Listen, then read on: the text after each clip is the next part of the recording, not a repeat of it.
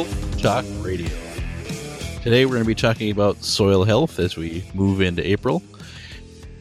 And these fools are joining me today. We've got Bill Schomburg, Hey, thanks for introducing me today, Matt. Max Garvey, What's up, everybody? and Todd Schomburg. Hey to all the tilties out there. And I'm Matt Bruger, all with Tilth Agronomy. So today we're going to talk about how do you define soil health? And that is a very good question. I don't know that there's a right answer necessarily. So what do you guys think? What do you define soil health as?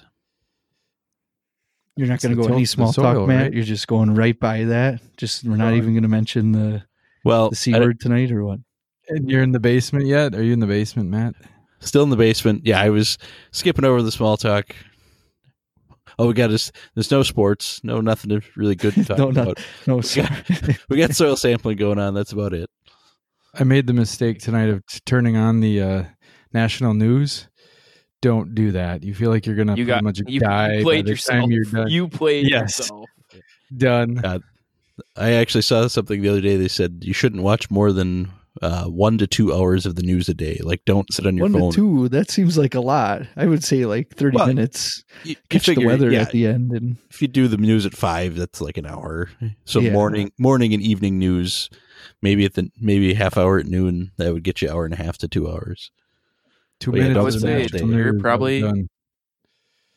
Twitter probably is supposed. you're not supposed to be on that much, but basically all the people I follow are have just made jokes out, out of this. So you know they're keeping it light. That's not too depressing on Twitter for me.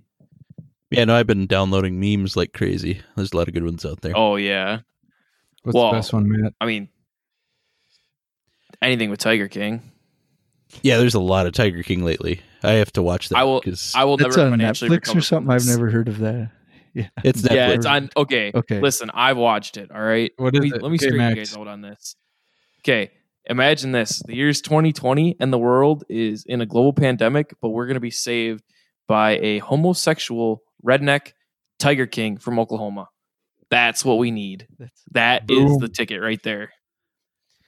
He literally at one point says that like he's like I'm a homosexual, I carry guns and I'm here to take over the world. Like that's his line and I it's from then on you're just completely like caught. Like it's you just have to follow what everything he says. It's it's a it's actually you can't stop watching. Like it's how many tigers It's these super people got? Like like 20 tigers each, or like a couple, or no, No, he's he was like a hundreds. zookeeper.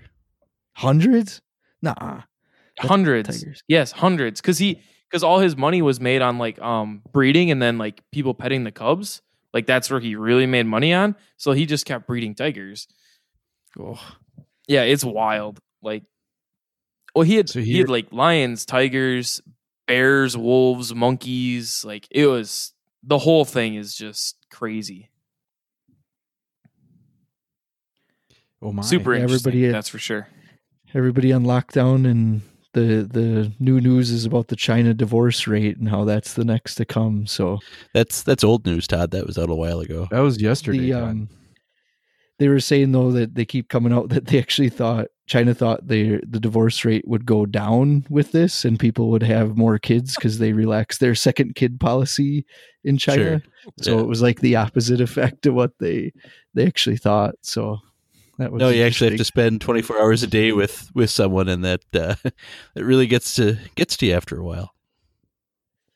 Every little Yeah. yeah, you must have put out a bunch of posters all around that that encouraged couples to have more kids while while in quarantine. So I thought that was interesting. Yeah, I don't no, I think saw they that. need to- do they really need to encourage people to do that and when they're locked in the house for 24 hours they eventually run out of Yeah, things no. to do I think so. Should yeah, you no, I saw be something doing about that a few weeks ago already. Should you even be doing that if you're in quarantine? You'd be getting each other sick. valid valid point Only if I you would- have it, though. Also valid How was your day sampling, Max? Good day today though. Finally some warm weather to start soil sampling and get out in the fields. So that's exciting. yeah it was it was actually you know the ground's a little wet in some places i got stuck once which stuck once not bad for spring sampling i'll take that take that every day. Um, I actually had a pretty good day. Um, it was nice. It was beautiful. Like I, I could feel the sun actually like cooking on my face today, which was new. Um, I don't think I Or, got much you know color, but like you could actually feel. Oh Yeah. yeah. when you get in the vehicle Oh, yeah. and you know it gets warm, that's sweet too.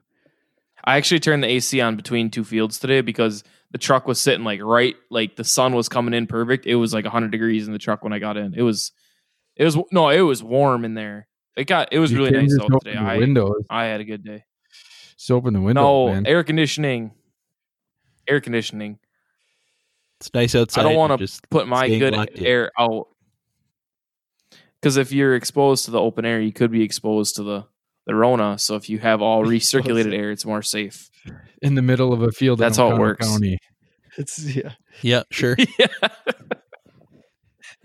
if you believe that, I got a bridge because in the Brooklyn. two hours I spent out in the because the two hours I spent out in the open air before that were different than if I would have drove with the window open. Yep. Exactly. Don't be spreading corona myths, Max. We don't need any of that. All right. I got Boys ready one to go? sample. No, I got one more thing. Look at it. I got one sample of wheat here. Guess how long it's been inside? It's doing pretty good. A week. Two days. Yeah, one week. So she's rocking. Actually, in general, the wheat looks pretty good out there, so that's exciting. All three The fields. A little bit of wheat we do have, in, yeah, all, all couple fields. Yeah, Yep. Be a bumper crop on those five acres. yeah. I did see a lot of good, like the wheat I have seen has been pretty phenomenal. So pretty excited about that. Yeah, we had a mild winter, so should be. Should and be a that's pretty good news case. for the alfalfa usually. So it's a little too early to tell on alfalfa yet, but it's usually a good sign. Was in some hay fields today, and some clay ground didn't look very good. Pretty squishy roots and rotten crowns, but uh, too early to tell. I think. Yeah, we had our first real good warm day here, so hopefully the next week looks pretty good. Other than a couple of little chances of rain here and there. Good news was I didn't see any heaving, so it was just if anything, it's going to be the wet soil that does it in. That's good. Good, yeah. If it's not heaved, you know that usually it can kind of weather some of that being wet. So All right, well, let's talk soil health. Because if you have good soil health, then your crops might be doing better. Tilthy, got to get that. tilthy Get soil. that That's what it's all about, right? Yep, get the immune system of that soil working better, so it can ward off all the bad stuff. Yeah. So is is like is all healthy soil considered a suppressive soil? Is that are those mutually exclusive things or are those is is a suppressive soil kind of a result of having healthy soil? How do, how exactly does that work? Good question. Yeah, that is a good question. I think I it actually- takes a okay, lot to get get healthy soil. So I that was kind of a trick question because I've sat through probably 15 soil health like seminars now and um I it seems that we kind of talk in circles in general on trying to find a definition for soil health because we don't necessarily have an exact like you know set in stone definition of what soil health is but we know in general what it's supposed to look like a, a general idea of how to make it healthier. Well, we know what helps make a soil healthy, like having water holding capacity and ability to withstand rain without losing structure, having soil structure to begin with, are all good things. Having what a good about the pH. NRCS definition? That one's always interesting. Of I'll read it to you guys and see. Is defined as the continued capacity of soil to function as a vital living ecosystem that sustains plants, animals, and humans. This definition speaks to the importance of managing soils so that they are sustainable for future generations. Very textbook. Yeah, it was. Ex- yeah, I thought that too. Of like, uh, And vague. it's one of those. Yeah, it's one of those where you read it and go, "Oh, okay, I guess, sure." A, a well-formed political speech right there. I'm in like agronomy 101 or something right there, trying to regurgitate that sentence. Pretty tough. Don't you think Yes. soil health too is is a lot like human health, where you know it can be different for different types of soils, and it can be different, you know, just because you're labeled, say, in the human side, overweight. That doesn't necessarily mean you're unhealthy, you know, just depending how you're all set. So it's it's just a weird system that way, where um, you know, in a sand soil, an organic matter number at a one is pretty low, but if you had a two or a three in a sand, really sandy soil, that'd be pretty good, but it'd be low on a clay soil. So yeah, to to truly define it, like you say, Max, is pretty tough. So is that what your doctor tells you? Is it's okay, Yeah, even if you're not perfectly healthy? What are you trying to tell us, Todd? No, I'm not trying to tell you anything. No, I think organic matter is one way of measuring it, and like you said, different soils have different uh, capacities for having organic matter. So the more you can get, the you're better you probably are as far as your field crops. But that's not the only thing you could you have to measure it by. I think the hard part too, guys, is depending where your soil is. You know, you have healthy so you could have the healthiest soil, but if you have a growing season that's very short, you still may not realize the yield that you want from that healthy soil, right? That's what we're striving for is healthy soil so it doesn't erode, has good water holding capacity, good nutrient level so that your crops grow well. But if you have a bad if you're north and you have a shorter growing season, you may not realize that, but you're still striving to have the healthiest soil, keep it in place, uh, you know, for erosion and water infiltration and things like that. Well, I think one of the interesting things that I've heard a lot more about lately is, you know, a lot of guys complain, well, if I do no till, my soil doesn't warm up as fast. And that's the point of, yeah, it may not warm up quite as fast. Um, usually it's about the same to 50, but then slower to get above that. But it's actually a benefit that it doesn't get as warm as other soils because you can have too much heat in the soil, especially when you get in those dog days of summer when you're getting 80, 90 degrees and your soil temps are really getting up there. That can actually be damaging to the crop. So,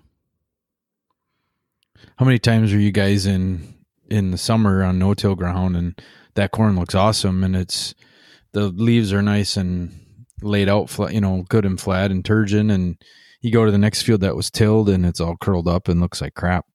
You know, because that soil is probably 100 degrees too. So you're right, Matt. That makes a big difference, especially in that lighter ground. and how many times you walk in that field and it feels like 10 times hotter walking between the rows because that soil is just reflecting that heat back up at you. And then you get structure. So, structure is, uh, I think, one of the big hitting points that a lot of soil health gurus and others talk about is having that uh, that texture.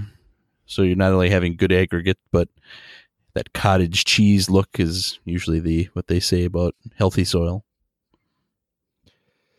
And how much uh, this fall did we see that last fall with no till? You know, we talk about no till, but you have that soil structure. You can carry those that equipment across the field. We're not bringing the mud out onto the road, and we're not making ruts. So having soil structure is huge for just our normal field operations too. As these equipment equipment get bigger and heavier. Yeah, and I think um, even you know last year we were still probably making some ruts, but they weren't weren't as deep and might actually just buff out on their own versus having to go back in and dig up a lot of these other conventionally tilled fields. Do you think there's one You like way to get cottage- that? That's Do you like that cottage cheese definition, or I mean, that's a? I always thought that was a weird analogy, just especially because cottage cheese is white for one. Um, but basically, you want almost like a gooey looking lumpy soil. Is that the goal? I, I just think that's a unique, and that there's got to be a better analogy than cottage cheese. Yeah, it is kind of a weird one. You get, I mean, I I, I get it a little bit how you you could say that, especially about certain soils, but yeah, I agree that's kind of a weird weird comparison. You're not just slopping soil out onto the ground with a shovel. Throw a little salt and pepper on it, maybe some fruit. Yeah, put it on put it on some If lettuce. If your soil has the uh, moisture content of cottage cheese, you probably should get out of the That's field. pro- just, probably just bad. an opinion. Just an opinion. yeah. But No, I agree. Maybe and if it's like that mushy, like cottage cottage cheese, it's probably not good either. So yeah, I just that one was always unique to me. But I got nothing better right, either. That's the problem. Is I don't know of anything else that would work. I get it. I understand it when they say it. I understand the point uh, of having of what of, of using cottage cheese as your analogy. But I also agree with you, Todd, that that's not really. It's really hard to compare cottage cheese. How about cheese soil. cheese curds, Todd? How about cheese curds? Is that better? Ah, Maybe like the real fresh, squeaky curds, and Yeah, that'd be size yeah. kind of small. Maybe, yeah. Does it have to be a dairy product that we? Yes. It Right like this now it does. else. Yeah. In We- this we economy, yes. Use all the dairy products we can use right Yes. now, Todd. Right. Yeah, there we go. Just apply cheese to your fields and you can achieve the cottage cheese look. and you won't have to dump your milk, Yeah. as we as we will talk about later. So, Max, in your hours and hours of uh, soil health conferences, do they talk about one way to get to that soil health, or is there many ways to get to that golden ticket soil health label? Um. Well, for start for starters, it seems like the the general message is if you can do one thing for soil health, do it. If you can do five things for soil health, do them. But try something. Um, they don't. They, it's all. It's all uh, always the same thing. Like that, it's not going to happen overnight, and that you need to give it time.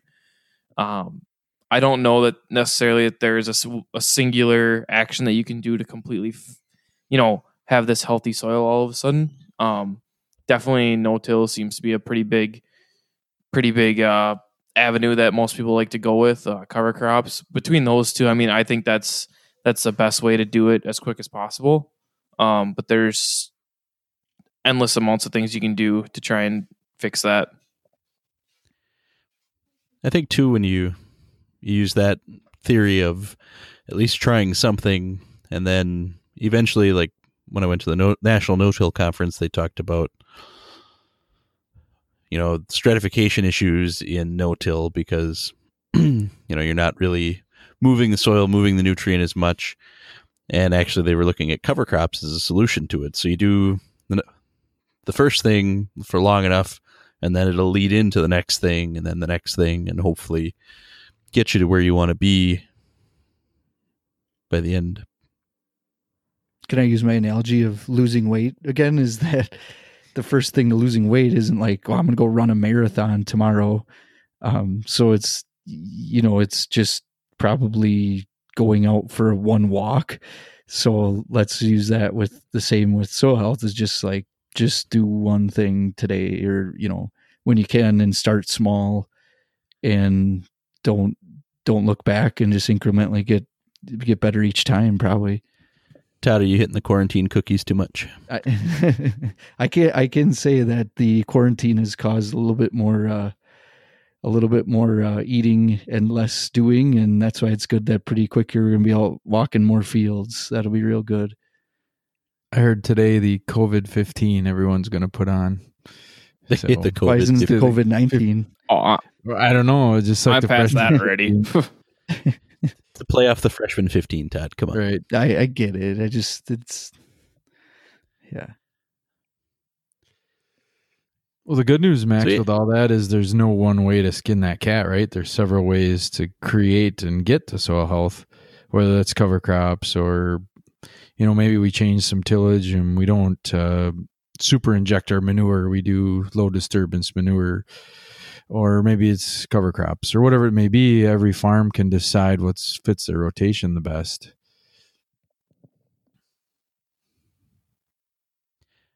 That's a yeah good I, gue- point, I Bill. guess like you said the the best way to look at it is more than one way to skin a cat I like that you brought up manure too, Bill, because that's one thing I think as you're transitioning into this soil health conversation is not only amount of manure, but how you apply your manure too is is another way of trying new things, whether it's low disturbance manure or just trying lower rates so you're not overwhelming the biology of the soil. I just still see too many of the the the toolbars with the manure with that big two, three, whatever, four inch hose that's coming out each back of those knives.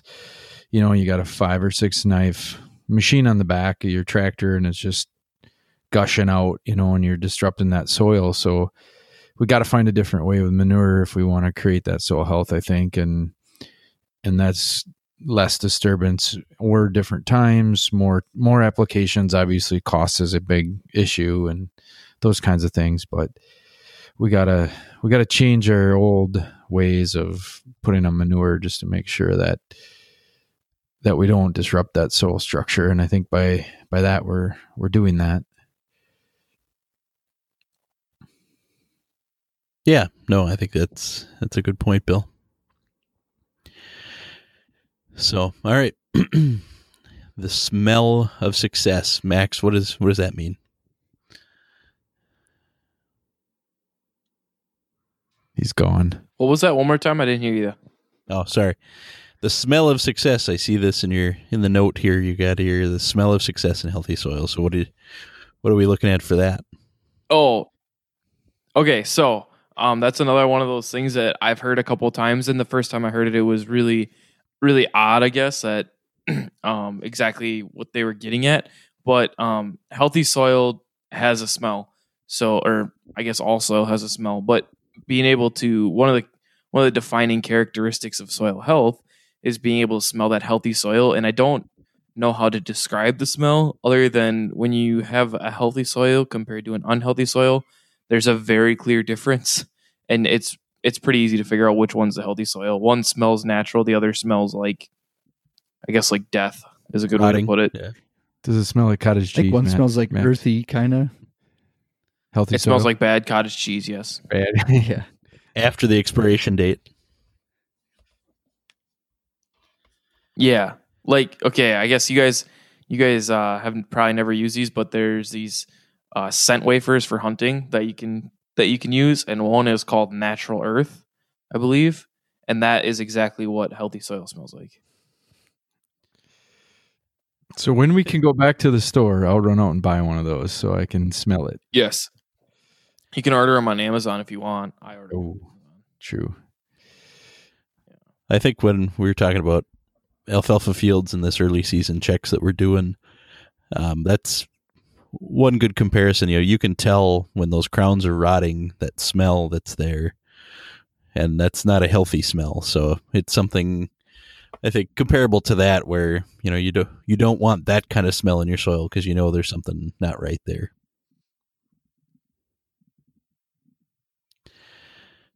So all right, well, hope that's as clear as mud. No pun intended.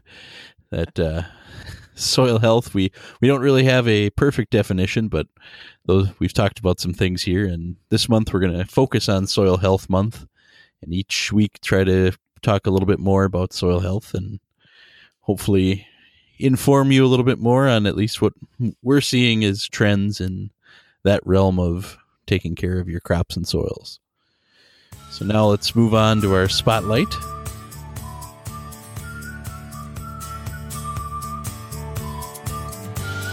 All right.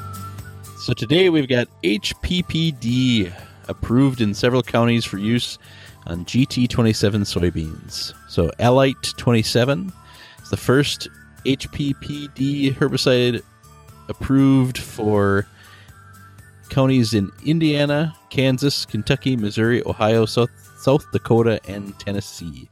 So not here in Wisconsin yet, but Boo. there are. S- We never Moving get all this the, way. We don't need it yet. the cool toys. Yeah. So BASF came out with this uh, new innovation. So to hopefully going to give growers more operational control over their crops and help eliminate troublesome weeds. Another tool in the toolbox. And for those of you who don't know, GT27 uh, Liberty Link beans.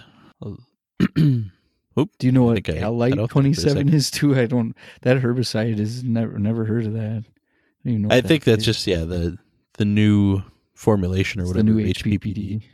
Yeah. Yeah, So Correct. it's low uh, activation. It's only as little as one half inch of rain. So I guess I don't know that that's We've really old. struggled for rain the last couple of years, so it's a good thing they got that down. yeah. yeah. Now we'll have a drought with this coming out, but Milk price tanks. We I get a take drought. What else could we have this year? Corona. so all right. So there's something to look for. Hopefully, we'll get that technology everywhere soon. But Indiana, Kansas, Kentucky, Missouri, Ohio, South Dakota, and Tennessee, you guys are in luck. Get to try it out.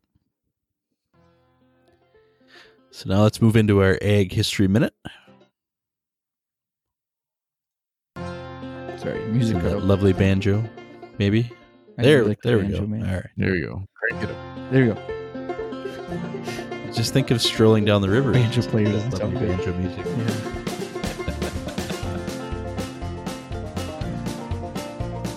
All right, so today we're going to talk about milkers, and the surge milker was invented in 1922. It was the first milker to incorporate vacuum as well as a tug and pull motion, making the milking machines far more efficient and safe for cows. It's the earliest iteration of the current day milking unit that we see on many farms. So I don't know who this surge guy is, but we were talking about it before the show started about like some of the old prototype milkers that came out, and some of them were pretty medieval. yeah, Some needles were up the insane. teats. That Yes, they were. th- Does not like, sound comfortable Look up at all. old patents, old patents for milkers, and it's just insane the ideas of what people had. Well, the So- the original ones that were just straight, like as much suction as they could get going, that was like I, I was reading how that just caused like blood clots and hematomas and stuff in the teats, and that you know that really wasn't the best best either. Yeah, and you think about tug and pull motion, that's the n- more natural way of milking a cow, so incorporating that makes a lot of sense. So, Todd, tell us about Tilth and NAICC. Should I should I tell you about Tilth and NACC, Matt? Please tell me do. about the rabbits, George. Tell us, please. you- If you like what you're hearing, please visit tilthag.com and there you can find a crop consultant in Wisconsin that can take care of you. If you're not in Wisconsin, please go to naicc.org, which is the National Alliance of Independent Crop Consultants. And there you can find a crop consultant in your area. Matt, can you tell us about subscribing? Yes. What were you going to say, Todd? unsubscribe, You know how resubscribe to, the podcast. Please, please, yeah, unsubscribe, resubscribe a bunch of times so we can just get all kinds of new followers. That would be great. Yes. So, so subscribe to our podcast. Check us out. Take your kids' electronic devices and push play on the podcast, and then turn it way down, and just don't tell your kids, and let them play all the way through. Come on, Matt. That's that's learning. While they're doing their at home. homework. They could. Yeah, that's good homework. for their homework. You want to give a shout out to uh, our listener that's having Yeah, this as part of his I, homework? I know some listeners that are are having this as as one of their um, learning activities. So to all those that aren't in school, um, we're glad you're listening. Take notes. There will be a test. Yeah, we'll uh, email you the quiz. All right, let's go into our current events with Cool Beans, and that's corny. So, Cool Beans? Cool beans. Cool beans. Cool beans. Cool Beans. All right, COVID 19 has caused Bayer to move dicamba training to an online platform. While COVID 19 is unfortunate, at least it's nice that uh, we can still get the training done and it won't completely derail certifications because farming is not stopping anytime too soon.